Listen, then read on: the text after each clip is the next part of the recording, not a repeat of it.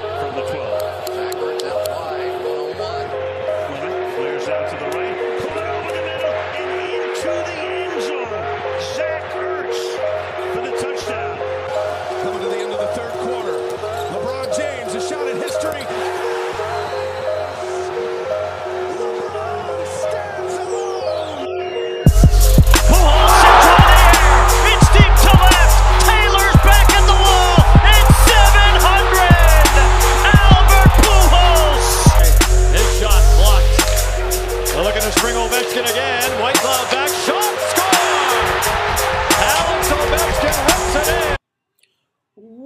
Welcome back to the newest episode of Take the Lead. It is with the one and only John O'Halloran.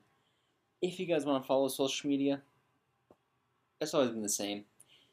John O'Halloran 15 is on Instagram. The Twitter is _John_O'Halloran. If you guys want to follow Take the Lead social media to keep up, it is TTLPod on both Instagram and Twitter. But like I say every single week, you guys don't follow, but it's okay. Anyways, let's jump into this podcast. Let's start with some Philadelphia Eagles news. I don't know how they keep doing it. The Eagles extend Lane Johnson through 2026 at $33 million to his deal. Mike Garofalo tweeted Lane Johnson was on Eagles books for $47.305 million over the next 3 years. Gets 1 year and $33.445 million added to that. So now he's under contract for 4 years, $80.75 million with $30 million of it guaranteed. The Eagles announced that Johnson signed a new contract on Friday, but didn't reveal the terms of the deal. The move will reduce his 2023 cap number from $24.2 million to about $14.8 million, saving the Eagles around $9.4 million cap space this year. He said, "My goal is to retire as an Eagle. That's what I'm going to do. I'm excited to be here, be as fortunate as I am to be with the team for as long as I have." He's been a cornerstone for the Eagles' offensive line. He's been one of the football's best right tackles when healthy. He was drafted 4th overall in 2013. He hasn't allowed a sack in 967 pass block snaps played over the last 2 seasons. That's according to Pro Football Focus. He's a 4-time Pro Bowler and made 127 regular season starts since entering the league. I love the deal. I'm happy he's going to retire as an Eagle. He's one of the this article said he's one of the best right tackles in the NFL, and I think he hasn't allowed a sack since it was November 2020 or November 2021, which is nuts. The fact he hasn't allowed a sack in that long.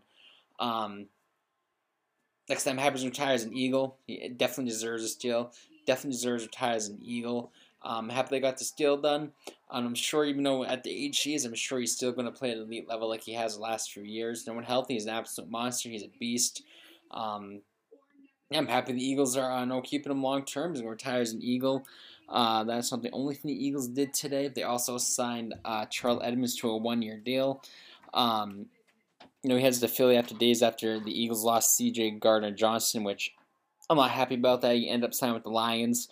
He spent his first 5 seasons with the Steelers after being selected 20th overall in the 2018 draft. He has assumed 410 tackles, 5 interceptions, 26 pass breakups, and 5 sacks in 79 career games. So right now, the Eagles' safety room includes Kevin Wallace, Reed Blankenship, among others. He'll likely compete for a starting role in the Eagles' secondary. As much as I wish the Eagles kept C.J. Gardner-Johnson. I've read a couple of Steelers fans tweets about him. They said he can be consistent, he can make big plays, and they also said he can make big mistakes. But he's the type of player you want to have on the field. He's the type of player that can make big plays. So I'm excited to see what we can do. I'm excited we can bring to the Eagles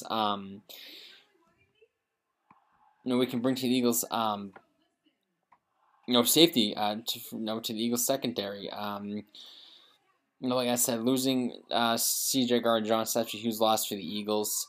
I'm excited to see what Terrell Edmunds can do. That's not the only thing that involves the Eagles. Ezekiel Elliott is actually, who just got released by the Cowboys, is choosing between 3 teams: Eagles, Jets, and Bengals. He was released by the Cowboys last week. The Eagles have not engaged in conversations with Ezekiel Elliott about him adding him to the team, which I don't really want them to bring him in. The Eagles do need a running back. They did lose Miles Sanders. Now, I would have took Ezekiel Elliott 5 years ago. I don't want him now. I think he's not the same player he used to be. He's washed up. I think he's getting to the point where he's not going to be what he used to be. He hasn't had a good season since 2019. I definitely want the Eagles to get him. He spent the last 7 seasons with the Cowboys. They drafted him fourth overall in 2016. The first 3 years in the league, he was a monster. He led the league in rushing twice his first 4 seasons. He hasn't been in the Pro Bowl since 2019. He's filled the top 1,000 scrimmage yards for the first time in his career in 2022. He's a solid pass blocking running back. Finished last season with 896 rushing yards, 3.8 per carry, to go along with 12 touchdowns. Like I said, I don't really want the Eagles to. I don't think the Eagles are going to need him. I don't want the Eagles to sign him because I remember a couple of years ago, the Eagles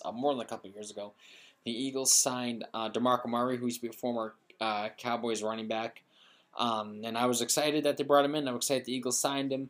Then after that, it was just awful. DeMarco Murray did not fit the Eagles. Running did not fit the Eagles system. I don't think he was the same running back he's with the Cowboys when he signed with the Eagles. I feel like it's going to be the same situation as Ezekiel Elliott. Though the Bengals could definitely use him after losing Samaje Perine to the Broncos. Perine racked up 681 rushing yards and 6 touchdowns in 2022. So, maybe him and Joe Mixon can be a great duo. Maybe he can go to the Jets. The Jets are trying to ramp their offense this offseason, especially on Aaron Rodgers, which who knows if that's even going to happen. They already got Breece Hall and Michael Carter. I don't know if they really need him, Ezekiel Elliott anyways. So, I think the biggest team out here could be the Bengals. I really don't think the Eagles really need him. They brought Rashard Perry in free agency to replace Miles Sanders. They got Kenneth Gainwell. They got Boston Scott, among others. I really don't think the Eagles really need Ezekiel Elliott. If Ezekiel Elliott can go back to his old ways and be what he used to be, then I'd gladly take Ezekiel Elliott. But at this time, I really don't think they need him. Speaking about the Eagles and C.J. Gardner-Johnson, he actually came out and said the Lions are a better team than the Eagles Super Bowl team, which I kind of think it's a little crazy. He said a little bit better than the team that we played in Philadelphia last year. He continued, but that's just on me from the outside looking in. This team has talent. We can win the division, possibly win the division. Everyone should feel that way. But when I look at a team coming from where I come from, the team I played on, won multiple divisions, been in playoff games, been to the Super Bowl, this team has what it takes to be in a divisional champ. Get there, win the division, get to the playoffs. I think that's kind of crazy he said that. Don't get me wrong, the Lions last year, what a season they had, going 9-8. And I think the way that the Green Bay Packers are going, the Chicago Bears, I think they're still rebuilding. You can't count out the Minnesota Vikings. I think it's going to be between the Vikings and the Lions this upcoming season. I'd be happy to see the Lions make the playoffs, make a deep run to the playoffs. But I think it's from crazy to say that. But like I said, the Lions had a good season, going 9-8. Unfortunately, they missed the playoffs. I definitely think they have a team to get the playoffs. I don't think they are a better team than the Eagles. I think it's a little far-fetched for him to say that. I think a lot of it has to do with him saying that is maybe he's a little salty the Eagles didn't give him a contract. But then again, I did hear the Eagles gave him a pretty big offered him a big contract, a multi-year contract, but he turned it down to go to Detroit on a one-year deal, $8 million. But like I said, I would like to see Lions compete and make the playoffs, but I don't think they're a better team than the Eagles. Obviously, I'm going to take Jalen Hurts over Jared Goff. I'm going to take the Eagles' defense over the Lions' defense. But he can say what he wants. The Eagles rostered 8 Pro Bowls in 22, posted league-high 14-3 record in a route to reaching the Super Bowl. Many expected Gardner-Johnson to resign with Philly. However, like I said, gem to Lions in a one-year, $8 million. Reportedly received a multi-year from the Eagles before it's our free agency. Gardner-Johnson led the league with six interceptions last season. He was considered to be one of the top safeties available in free agency. He definitely I think he's a good player. Like I said, I wish the Eagles kept him, but I just don't agree with the fact that he thinks that this Lions team is better than the Eagles. You know, he said on Monday he doesn't hold anything against the Eagles. He said, we went to the Super Bowl. He said, we didn't win it, but the experience that I had, I don't have any bad blood. I mean, people overreact to a tweet in free agency, but it was never disrespectful to the organization. The organization was like family. It's just you got to do what's best for your family, and that's it. It's funny because after this, he tweeted that, Jalen Hurts isn't it. Then he tweeted the Eagles fans, something about the Eagles fans. I think this guy's more salty than the Eagles fans. I don't think Eagles fans are salty in the first place. He said Eagles fans are calling him overrated. I don't think even the Eagles fans call him overrated. From what I saw on Twitter, and not only Twitter but Instagram, a bunch of Eagles fans on Twitter and Instagram were saying bring back C.J. Gardner-Johnson. A bunch of Eagles fans wanted him back. I wanted him back. I mean, you guys heard me say it. I don't think any Eagles fan said he was overrated, unless I missed it. I think that's him just putting those words in his mouth. I think that's just him putting that in his head. But good for him. I'm happy he got the. I'm happy. The Lions gave him a deal. Hopefully he can. I think one of the main reasons why he signed a one-year deal is to recreate what he did in Philly, have another amazing season. I think the way he's looking at it, if he can do what he did in Philly, or even have a better season than he had in Philly. I think next year in free agency, I think what he's thinking is if I can do what I did in Philly, have a better season in Philly, I definitely can get a bigger contract elsewhere. And I think that's what he's trying to do. I think he's going to try to show that he's the type of player that deserves a huge contract. The Eagles offered him. When he turned it down. Hopefully the Lions can win that division, get to the playoffs. I don't think that team is. I just don't think that Lions team has been in the Eagles team. Speaking of more football news, Panthers are making some moves in free agency. They brought in Adam Thielen. He said Panthers have a real chance to win a Super Bowl, which it's kind of crazy. You guys don't even have a quarterback yet. He said, honestly, I wasn't really planning on going to the Panthers. He wanted to visit there just to hear them out. Because I wanted to go somewhere I feel like I had an opportunity to win a Super Bowl. He said on the Pat McAfee show on Monday. When I went there, I sat down with Coach Frank Reich. I sat down with General Manager Scott Feeder. And I sat down with all the coaching staff, and I felt like Carolina was a place to be. I feel like there's a real chance to win a Super Bowl. So he spent the last 9 seasons with the Vikings. He agreed to a 3-year, $25 million contract with the Vikings on Sunday, which, number one, I think that's crazy. I know you can say his production went down, but your production is going to go down when you have a wide receiver like Justin Jefferson on your team. The Vikings released him on March 10th after two sides failed to restructure his deal, which had a $19.9 million cap in 2023. The Broncos and Cowboys had a conversation with those teams and a few others, he said. And again, the Panthers just felt like the best for me. The Panthers they kick off a new era after hiring Frank Reich this offseason and expect to draft the quarterback first overall next month. Carolina originally owned the number 9 pick and they ended up trading it for the number 1 pick to the Chicago Bears. The team had been looking for a new starting receiver since sending DJ Moore to Chicago, part of that deal. So Carolina posted 5th straight losing season after going 7-10 this past season. The club hasn't made the playoffs since 2017 and is one of 12 teams to never win a Super Bowl. In addition to Adam Thielen, Carolina added veteran quarterback Andy Dalton, running back Miles Sanders, tight end Aiden Hurst, and other players. When they added Andy Dalton, that was a huge part of me going there. He said, just knowing that a veteran guy that's played a lot of ball can really groom and help lead a team, a young quarterback that'd be coming in. So he caught 70 passes for 716 yards and 6 touchdowns last year. He racked up 534 receptions, 6,680 yards, 55 touchdowns while appearing 6 career playoff games with the Vikings. I don't know about winning a Super Bowl, but I mean, with that division, how bad that division is. The Panthers division. You got the Panthers, you got the Falcons, and Saints and Buccaneers. That's anyone's division with Tom Brady retiring. That's a wide open division. Maybe they can win division. I don't know, Super Bowl. That's going to be a crappy division. I mean, the Buccaneers won the division 8-9, but I definitely think that division's wide open. But speaking about that division,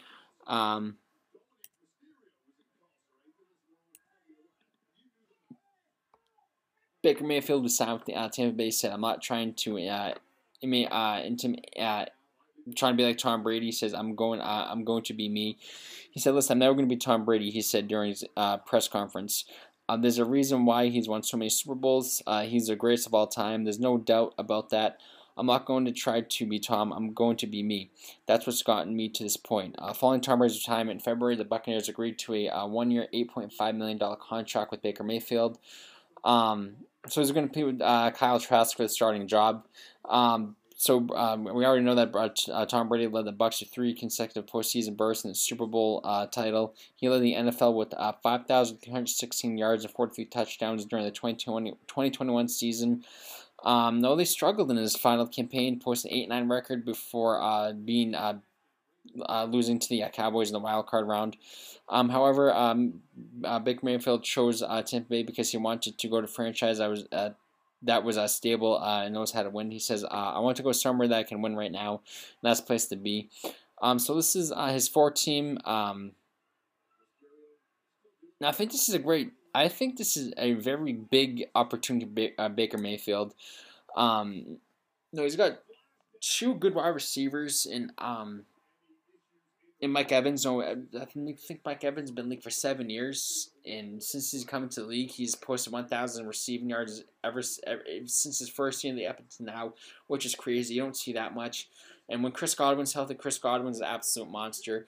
And having these two receivers for Baker Mayfield, I think this can help Baker Mayfield. I really do. I think this can help Baker Mayfield. I think this can maybe improve Baker Mayfield's game. He's got two very good receivers you can throw to. The only thing though is Baker Mayfield. What Baker Mayfield is going to show up, because sometimes Baker Mayfield can be a good quarterback. Other times Baker Mayfield can be a bad quarterback. But like I said, I think coming here is a great opportunity for him. The only thing that worries me about is Todd Bowles. I don't think Todd Bowles is a good head coach. But having two good receivers and Chris Godwin, Mike Evans, I definitely think can help Baker Mayfield. Speaking about more NFL free agency news, the Ravens signed Nelson Aguilar to a one-year deal. It's reported worth $6.25 million.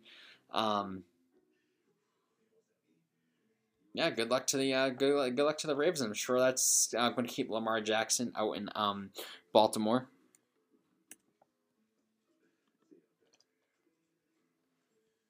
The Bills are among teams interested in trading for DeAndre Hopkins. Now, multiple teams have been looking to potentially make a move for DeAndre Hopkins. This is the Patriots, but I read earlier that the Patriots are no longer interested in him. The Cardinals apparently made Hopkins available this offseason. He had 2 years and $34.36 million left on his current deal. He's set to earn $19.45 million in base salary and carries a $30.75 million cap hit for 2023 season. Buffalo made wide receivers one of his priorities this year. The Bills All-Pro Stefon Diggs, but the rest of the wide up the chart currently features Gabe Davis and Kyle Scheicher, among others. Davis was considered a potential breakout candidate entering the 2022 season, but he struggled with drops, finishing the campaign with 836 and 7 touchdowns. Even though he's 30 years old, I don't know. Do you really want to risk trading for a 30-year-old wide receiver? But the fact that he missed 9 games and still caught 64 passes for 717 yards and 3 touchdowns in 9 games last year is, or 6 games got suspended for, played 9 games. The fact that he did that in 9 games is pretty crazy. But maybe going to Buffalo and being able to play with Josh Allen and Stephon Diggs and be featured in that offense, that could be a very good offense. But the only thing that I'm kind of focused on is him being 30 years old. I think he's going to be 31 by the time the season starts. I got to look this up. I looked up the other day. I don't remember.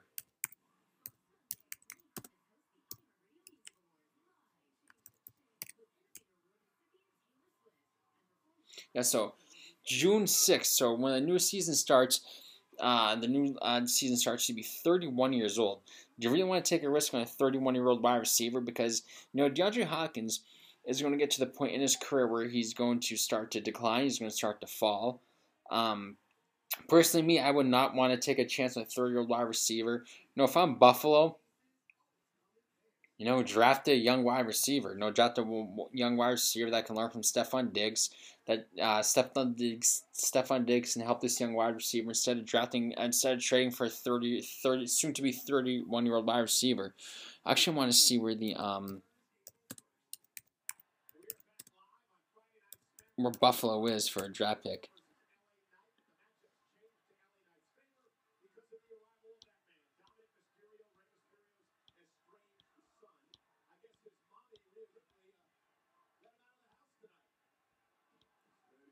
So we got the 20th pick in the NFL draft. I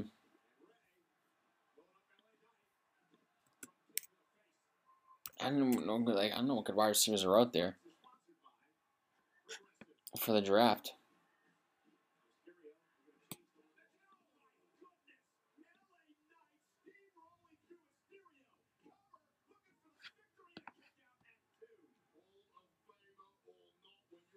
I mean, yeah. I mean, I personally, I wouldn't draft. I mean, trade for 31-year-old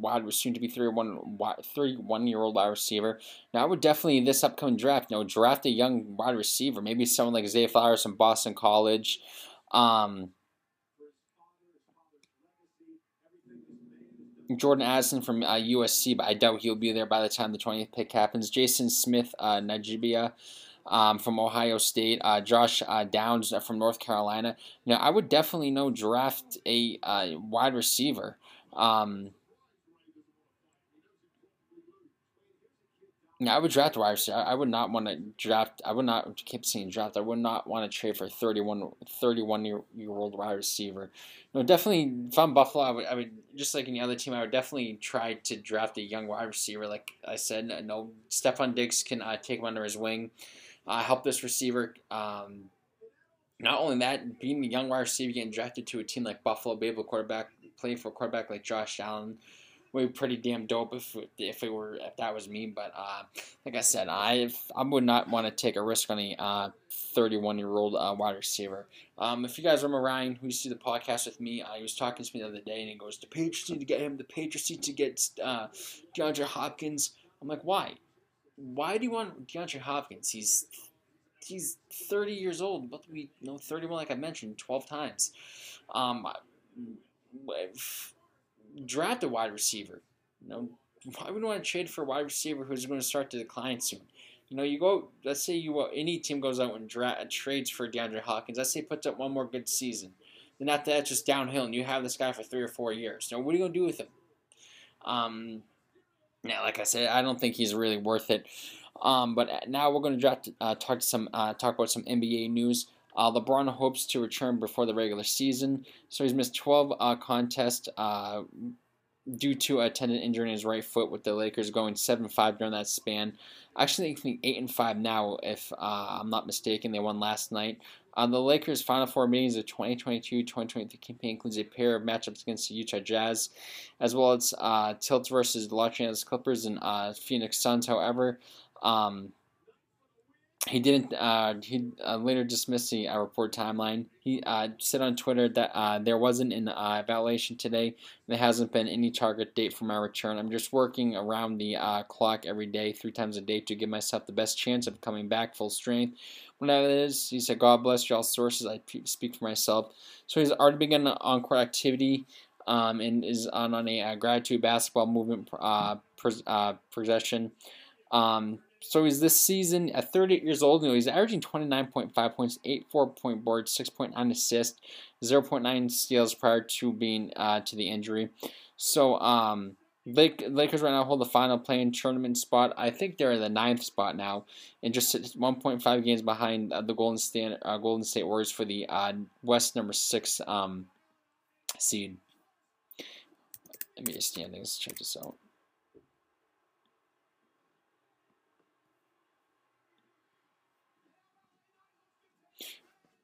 It's weird because when I type on Google, I see the Lakers in the 10th spot.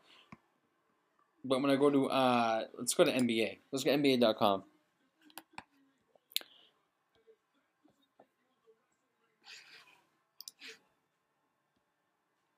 NBA.com has them at the 9th seed. But pretty well, Timberwolves are 37-37 at the 7th seed. Dallas Mavericks are 36-37. So it seems like Mavericks, Lakers, and Pelicans, even the Oklahoma City Thunder are all tied basically for the AC. They're all 36-37. No, I definitely think the Lakers will make the playoffs. I think they'll make the play-in. And to be honest, I know I might sound crazy. This is coming from the same guy that said that the Lakers are going to win the NBA championship with Russell Westbrook, Anthony Davis, LeBron James.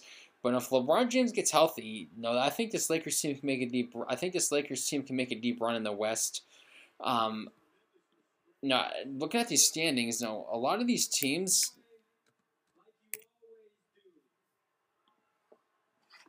A lot of these teams in the West. I mean, I think the Lakers are capable of beating a lot of these teams. Whoever they get in the play-in tournament, I think they can beat them. I think they can beat the Warriors. I think they can beat the Clippers. I mean, I think they beat this. I mean, I think the Lakers have. I think the Lakers, if they can make the playoffs, I think the Lakers have a legit chance to make the finals. I mean, 4 through 8, none of those teams really scare me. If I was the Lakers, even the top 3 seeds, I think they can beat the Nuggets. I think they can beat the Grizzlies. I think they can beat the Kings. I legit think the Lakers, when LeBron James comes back and gets healthy. I legit think the Lakers have a chance to make a deep run in the playoffs. As crazy as that sounds, I think that if LeBron James can get healthy, this team can get healthy at the right time, I really think the Lakers can. I think the Lakers make a deep run in the playoffs, as much as crazy as that sounds. No, this is big. Rest of this schedule is big. They got the Thunder, that's big. Bulls again. They got the Timberwolves, that's big. Rockets, who cares about that one? Jazz, Clippers, that's big. Suns, that's big. And Jazz again, that's big. So, I honestly really think the Lakers can make a deep run in the playoffs. Speaking about more NBA. Kevin Durant is progressing toward a return versus the Timberwolves on Wednesday. He's missed the Suns' last 7 contests. After suffering ankle sprain during game pregame warm-ups March 8th against the Oklahoma City Thunder, Phoenix has gone 2-5 during his, without Kevin Durant. He's yet to serve for a home game since being acquired from the Brooklyn Nets and have the trade deadline. He's averaged 26.7 points, 7.3 rebounds, 3.7 assists, 1.3 blocks through his first 3 appearances for the Suns. On the club's offense, looked impressive. With him on the floor posting 128.4 points per 100 possessions. Wow. Right now, Phoenix is 4th in the West, but it holds just a 2-game lead on the 7th seed Timberwolves. Like I said, I think that the West is wide open. The West is very, very wide open. And it's going to be interesting when the playoffs come for the West. It's very, very wide open for any of those teams. Unfortunately, for one of those teams, Paul George for the Clippers is going to be out for 2 to 3 weeks with the sprained ankle. I got the audio right here. Oh, yeah. Yep, into that right knee. It looked like it might have been hyperextended. Yep. That's the right knee of his right there.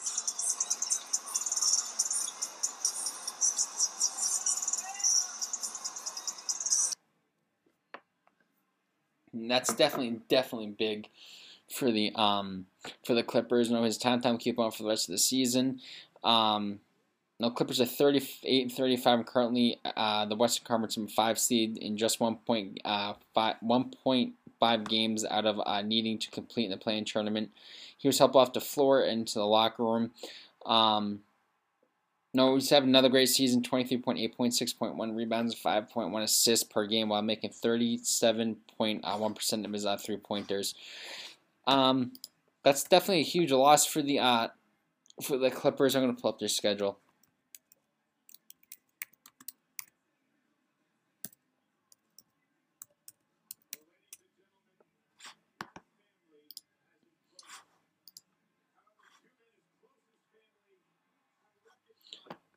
They got the Pelicans tomorrow. Monday they got the Bulls. Wednesday they got the Grizzlies. They got the Grizzlies again, which is weird.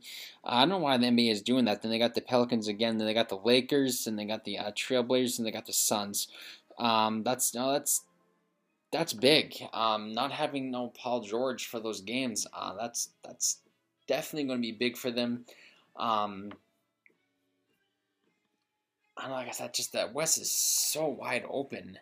Who knows going to be who knows if they're in the playoffs by the time he comes back. Last NBA news I got here, which I think this is stupid. Luka Doncic was fined $35,000 for making cash gesture towards the officials in a late loss to the Warriors. I actually don't think they were going for the two. If you guys didn't see the video, he was looking at the referee making the money gesture, which I think is so stupid. The moment came mere seconds remaining in the game. Luka attempted a layup that could have cut Dallas' deficit down to a single point. He missed it and didn't get a foul call as Golden State recovered the ball to secure the 127-125 victory. He ran back up to the court, rubbed his fingers together towards an official, making an unofficial cash gesture. That's so stupid. I mean, come on. I mean, one, he shouldn't have done it, but to get fined $35,000 for that, that's, I mean, he didn't say anything. He didn't say anything derogatory to the referee. Didn't flick the referee off. Didn't do something that could have, I mean, $35,000 by looking at a referee making their hand money at. This league is a joke. This was far more only a controversial moment in the game involving officiating. In the third quarter, the Warriors awarded the ball after I got out of bounds, but the Mavericks mistook a signal for a mandatory timeout as the ball was being awarded to them, and therefore assumed that it would be their ball after the timeout. The Warriors scored an easy basket, and the Mavericks are protesting the result of the game. Basically, bizarre moment.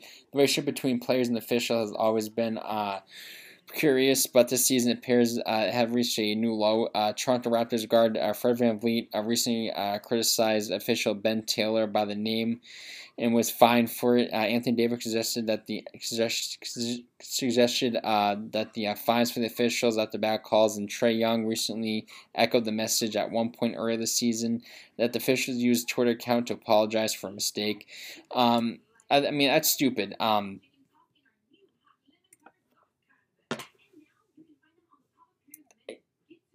I mean, he could have done something way worse. All he did was show a money sign, and he gets fined $35,000. I mean, I don't know. I think it's stupid. I think sometimes, no, this league is a joke. Last but not least, we are going to finish off with some baseball news. Japan wins the World Classic, the World Baseball Classic. Manu to manu right here. USA's captain versus Japan's captain. First time they've ever faced each other. They've been teammates for 5 years. The best against the best. Here's the pitch. Out, swings and misses. Here's the pitch. And the dirt at 102. Baseball wins tonight. He throws. Trout strikes out, swinging.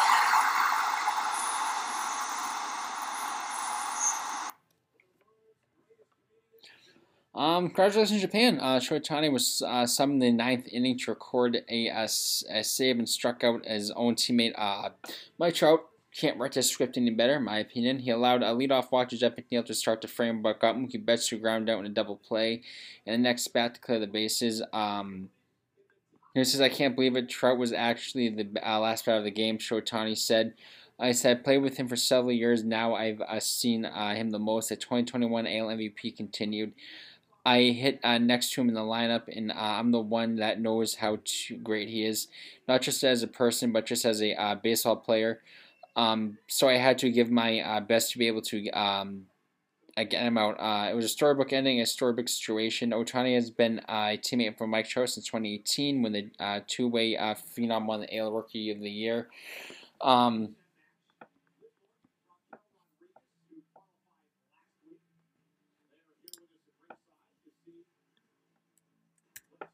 I mean, like I said, you can't script any better. No, Mike Trout versus Shohei Ohtani last batter of the game. But, you know, that Japan, always Japan has a fantastic team in the World Baseball Classic. That team's always, you know, either in the championship or they make the Final Four of the World Baseball Classic. No, that's obviously a bummer that USA lost. But, you know, congratulations to Japan. Once again, Shohei Ohtani shows why he's one of the best, you know, players in the world. Strikes out a player like Mike Trout in a big situation like that. But World Baseball Classic is done. The official start to the MLB season is just 6 days away. I'm going to keep my predictions for who I think is going to win divisions, wild card, and maybe World Series prediction. You guys already know how to do with predictions. It's pretty friggin' bad. Speaking of Mike Trout, he said he had the time of his life representing the USA in the World Baseball Classic. He said it's hard to sum up into words what these last couple of weeks have meant to me. I had the time of my life representing the USA on my chest. He also added the energy was electric and made the WBC a moment I'll always cherish. So thank you so much. It was an honor to be your captain. He hit /296, 4.6, 5.56 with one home run and seven runs batted in across seven contests. Wherever he struck out a team leading 12 times during the tournament, which included, like I said, wow, this friggin' article says a Hollywood sequel strikeout during the final at bat of the WBC. Trout cashed, like I said, gashed budget experience at the event despite the memorable defeat. This is probably the funnest 10 days I've ever had. Trout said pre-game, post-game. So already said he's already plans returns 2026. He said I already told them I'm going to the next one. I'm already in it. If I'm DHing, playing left field or wherever they want me, I'm in. Trout said Tuesday to Fox Sports. That USA team was stacked though. It's unfortunate they couldn't get it done. And last but not least, unfortunate news for the Philadelphia Phillies. Reese Hoskins was carted off the field with a torn ACL in his left knee. Payoff pitch, and it's a high bouncer to first. Hoskins backs up in and out of his glove, and so Meadows will be on, and Hoskins clutching his knee. That's not a good sign. He retreats on this ball right there, and he knew it right away. Lift him up here, but he'll get some assistance as he goes to the cart. We just don't want him putting any kind of weight on there. That's definitely unfortunate for the Phillies. No, they don't have Bryce Harper for I don't know how long now. They don't got Reese Hoskins. You know, this team just made the World Series this past season, and you know, not having Mike Trout, not having Reese Hoskins is going to be huge for them. Though obviously he's going to miss the rest of the season. But President's Baseball of Operations, Dave Dombrowski, said Hawkins will get a second opinion, but the team expects the slugger to be out for the season. Dombrowski added that Derek Hall will get more playing time at first base with Hoskins' sideline. Meanwhile, manager Rob Thomas said he remains confident in his club's ability to deal with Hoskins' absence. No matter what happens with the club, you're going to have some injuries during the course of the year, and our club finds ways to pick up the pieces and move forward. Outfielder Kyle Schwarber impressed Hoskins' embrace to the Phillies lineup. He said it's a big piece of what we're doing, a big piece in this clubhouse, Schwarber said. If that's a guy that's going to miss time, it's a hard one to fill, which is absolutely true. No, he was a key piece to the Phillies. Like I said, the Phillies surprised went to the World Series last season. The slugger hit 6 home runs and knocked in 12 runs over 17 postseason appearances. No, he was off to a hot spring training, hitting 375 with 4 home runs and 10 runs batted in 12 games. Like I said, it's a big loss for the Phillies. But no, I just think this is the type of team, even without Reese Hoskins and without Bryce Harper, obviously Reese Hoskins for the rest of the season, Bryce Harper for the first couple months of the season, I think this Phillies team can still compete. No one thought this team was going to make the World Series, let alone the season they had and make the playoffs, make the World Series. I think this team can definitely, compete without those two players, but no one got to find out when the baseball season comes. Anyways, guys, thanks for listening to this podcast. Made it this far. You guys are the best. You guys rock. And you guys will be hearing this annoying-ass voice next week. Bye.